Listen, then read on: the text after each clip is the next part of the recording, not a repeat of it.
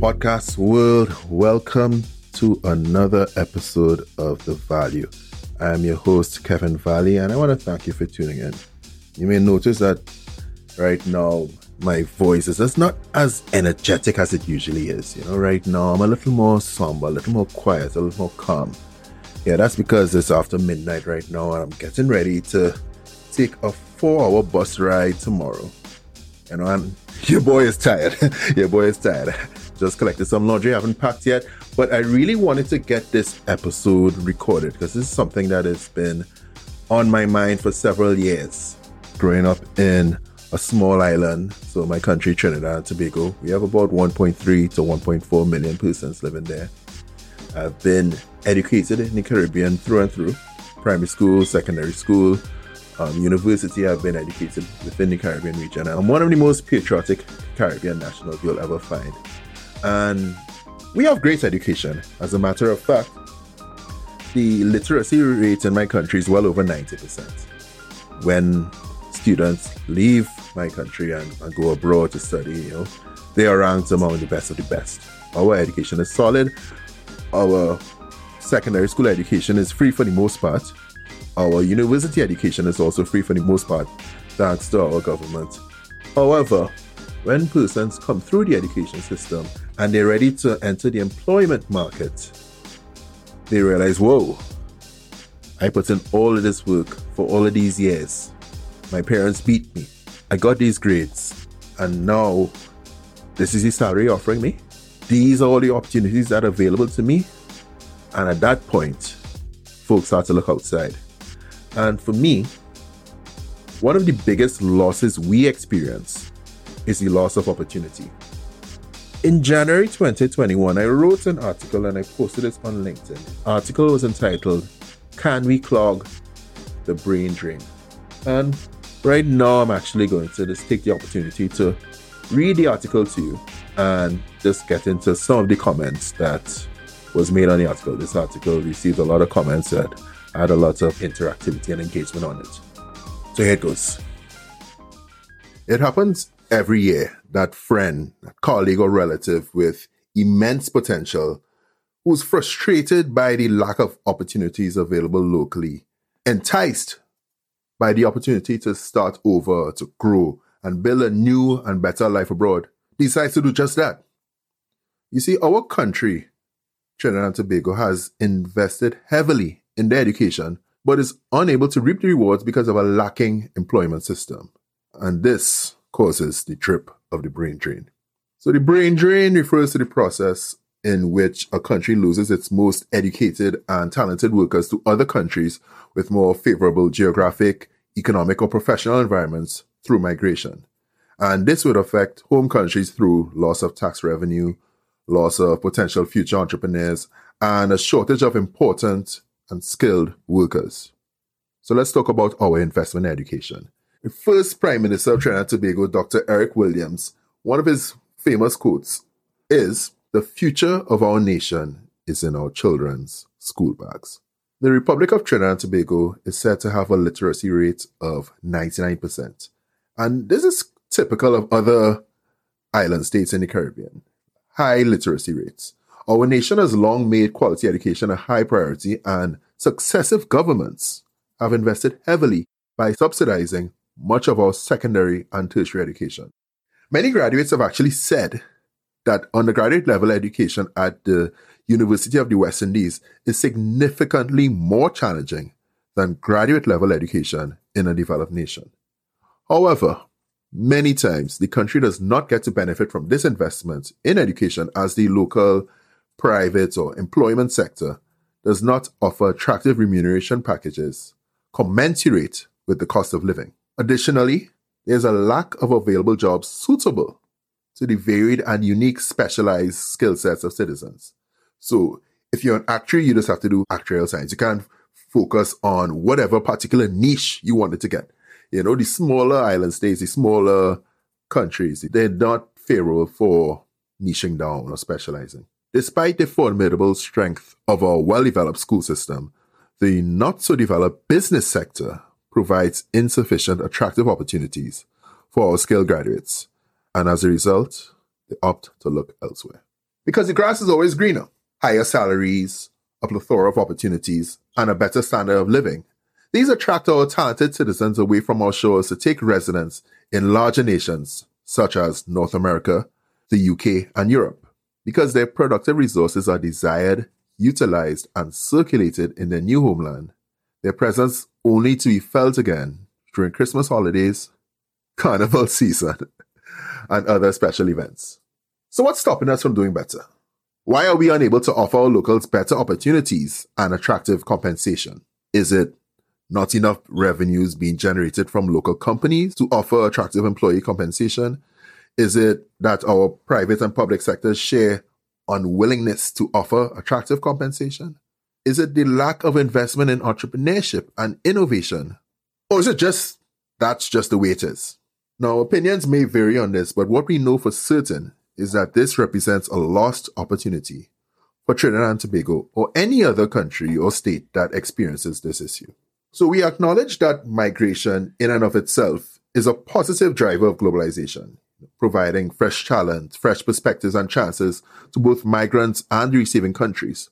However, it is the scale of emigration and the lack of significant diasporic investment thereafter that is alarming and detrimental to our countries. So we ask again, what can be done to retain and properly use their talent after investment in education and professional development? How can our countries create more opportunities for growth creative expression, and fulfilling careers? How can we clog the brain drain? I, for one, I think that the private sector must lead. A major part of the solution is to develop a strong private company financing ecosystem within the Caribbean region. It's not feasible to charge governments with the sole responsibility of improving our economy. So it's not, well, the government had to fix it. No. A government is only as strong as the businesses within its borders as it is from these businesses, the government derive its income through taxes or what have you. The private sector and investors also have important roles to play in building stronger, more investable businesses and providing the necessary disruption to the Caribbean business financing ecosystem. We are the ones in charge. Small and medium sized enterprises and entrepreneurs in the Caribbean are largely underserved by existing financial structures, and they face significant challenges in accessing financing to grow and scale their businesses. We need to empower the entrepreneurs. Entrepreneurship can be the vehicle that creates jobs, fosters financial freedom for our citizens, and makes our economy attractive.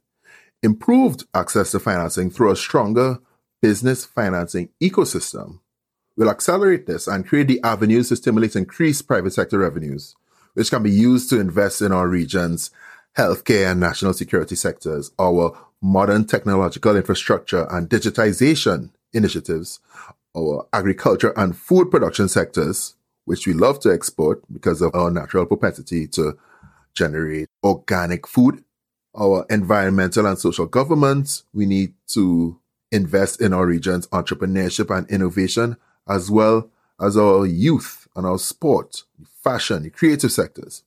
Improvements in the general standard of living and quality of life in Caribbean states would make our countries more investable and more attractive to both resident citizens and members of the diaspora who are looking for opportunities to support the home countries which gave them their start. Creating an ecosystem and environment in which entrepreneurs are encouraged and able to thrive is an essential component of slowing and reversing that flight of talent known as the brain drain it is not only an investment in the present citizens, but a long term investment with positive returns for the region's future. So I want to know what you guys think. Do you agree with these ideas? Yes or no? So this is something that I posted on LinkedIn in January 2021 and got a lot of comments. I'm going to read just a handful of those comments because I think they were really interesting, but I'm also going to, in the show notes, I'm going to add a link to the LinkedIn post so you could go in and join in on the conversation and let me know what you think. All right.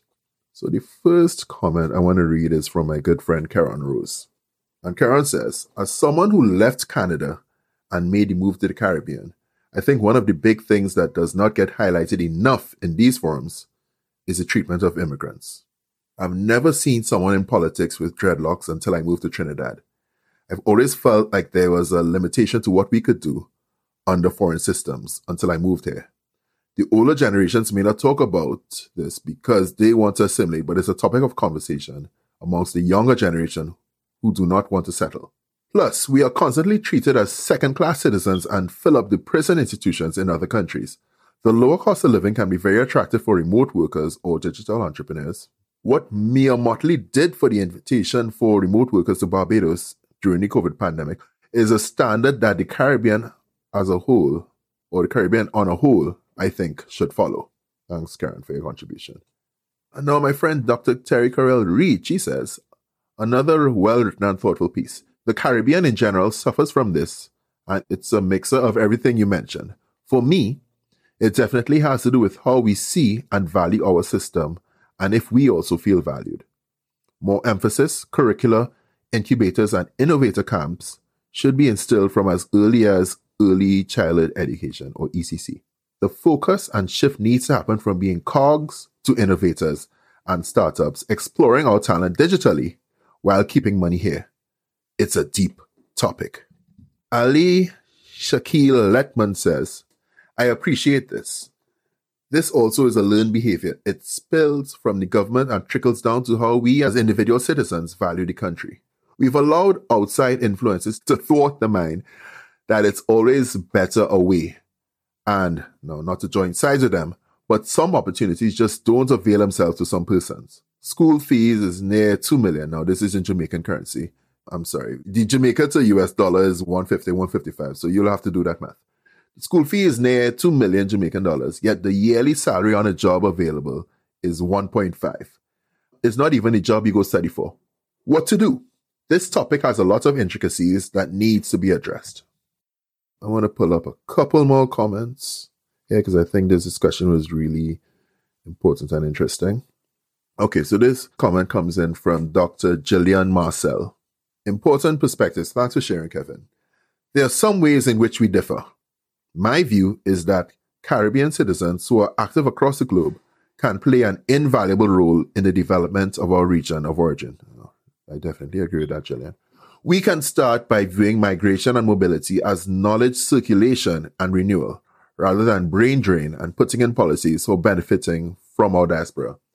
Now, my only challenge with that, Jillian, is that not everybody who goes abroad and gets employed abroad is going to invest or send money back to the Caribbean region. They're going to, you know, spend money on themselves and their families abroad and, you know, continue to build the economies in which they're participating or living in. My response to Jillian was, Hey Jillian, great to hear from you. I fully agree with you that knowledge circulation and renewal and diaspora reinvestment should be the goal. I think that building out our private sector through investable businesses and focusing on making our countries clean, attractive, and safe to live in and do business in will go a long way. Thanks for your feedback. And Jillian responded, Kevin, the good thing is that the diaspora often has a different calculus from other types of investors and development partners. Therefore, local policymakers and private sector actors would do well to start by asking, what would it take for you to contribute your knowledge, financial, and social capital to development of your region of origin? That's a good question. Diaspora professionals and retirees can be the ultimate impact investors, but are currently not being mobilized in the case of Trinidad and Tobago. Jamaica has a much better handle on this. Hopefully, in many of your roles, Kevin, you can be part of the process of changing this. Glad that your reflective post has begun this exchange. We have a lot to do. Dwayne Barrett says, Kevin, in my humble opinion, we are not taught to be innovative from an early age. We are taught to be followers and risk avoiders. The recent death of Butch Stewart gave me pause to relook at how he created the sandals empire. This should be taught to young ones but modernized to include software as a product to sell to the world. Just my quick opinion. Thank you, Dwayne. All right, I want to look for one more comment. Do we have time for one more comment? There was a really long comment that I was fearful that we may not have time to read, but looking at the time now, still well under that 20 minute mark, so I'm going to find that comment and read it. Okay, so we have a comment here from Mr. Brian Joseph, who is a partner at Vario Partners LLP. Hello, Brian. So Brian says, Kevin, Jillian is correct in highlighting that the diaspora has a different perspective on this. The reasons why people move countries are complex. They include seeking a larger and more global stage to develop their talents, and the complete lack of opportunity or safety within their own local environment to develop their skills. My perspective is that you are correct in that the private sector needs to play a pivotal role in future development. The government, however, cannot abdicate responsibility, as it is the creator of the environment with its tax, legislative, and educational policies. I fully agree that the government, that's the framework, Brian, I fully agree. The TNT Trinidad and Tobago government has schooled its population and not educated it. It does not provide safety and security for its citizens. And the current murder rate is a good indicator. And it has failed in its investment of the rents that it has received from its natural resources. It has also failed to learn from more successful countries or economies such as Singapore, Malaysia, Bermuda. We do, as a Caribbean region, we need a radical rethink of how to reset our economies and to harness our population. This must include how we open our economies and empower our young people to rebuild as the world changes. Okay. Thank you very much, Brian. Thank you very much, Mr. Brian Joseph, for your contribution. Okay, one. Ah, here's the long post. This is what I'm looking for. All right, this is Mr. Craig Nelson, the Chief Officer at Accelerate Energy. All right, so Craig's notes are about four long paragraphs, but let's get into it. So Craig says, having read the article as well as all the comments, I noticed that a lot of ideas are being proposed, chief among them being innovation. I will come back to that later, but first let me say this. I believe that the problem of brain drain is both well known and documented. I may be wrong about this as I have not done any thorough research on the topic, so forgive my assumption.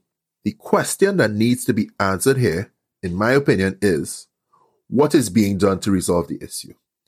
I know some people will be quick to point out that is exactly what the article seeks to address by identifying the problem along with the causes and proposing solutions. However, what I fail to see as a solution or part thereof is the practical steps being taken by any stakeholder, be it government, private sector companies, non-profit organizations, or, other interested parties to stem the brain drain. I say this because there seems to be a lot of discourse on the matter, including many proposals from learned individuals, but not much being done in the real economy or the actual society to effect changes that are necessary. I agree, Craig. We need to have a lot more actually being done. And yeah, I mean, I brought the article up to bring it to folks' attention. And yes, I mean, I'm definitely working on it in my little silo world. Six points were listed as options for investment. Two things. First, how do we invest in those areas to ensure that it benefits the society on a whole, not just the perceived benefits? And secondly, how do ordinary citizens participate in that investment? Without a doubt, a multifaceted, multi agency, and multilateral approach will be required to formulate and execute a plan of action to address the issue in order to reduce or possibly stop the brain drain. But regardless, there will need to be a set of practical steps that can be understood by everyone in our societies if it is to have the desired effect. Craig goes on to say, I agree that the government needs to be held accountable. One way to achieve this is to educate the population. By education, I mean teaching every citizen about the structure, functions, and responsibilities of our government so that they, through coordination, can help to force the government to act accordingly. What that looks like in terms of practical steps is at the local level, organizing community meetings and carrying out a series of educational workshops for the citizens of every town and village. This, I surmise, will start the educational change that we need in order for us to move our societies in the direction. In addition to the fact that it will already bring the people together for coordinating towards enforcing policies later on. Let me now come back to the point about innovation. There is currently a lot of talk about innovation in all aspects of society and a concerted effort to educate the younger generation so that they are better able to cope in the modern world and be innovators themselves. I, however, think that we need to get the right things right before we start advocating for innovation, or at least while advocating for innovation since we do not wish to be left behind. The reason for this can be seen from the simple example I will use here. Even the criminals are innovative. With all that said, I would like for all those concerned, conscientious individuals to come together as a community, formulate a plan, and work on implementing the myriad of proposals that are in the public domain in a manner that will reap real rewards instead of just scholarly discourse.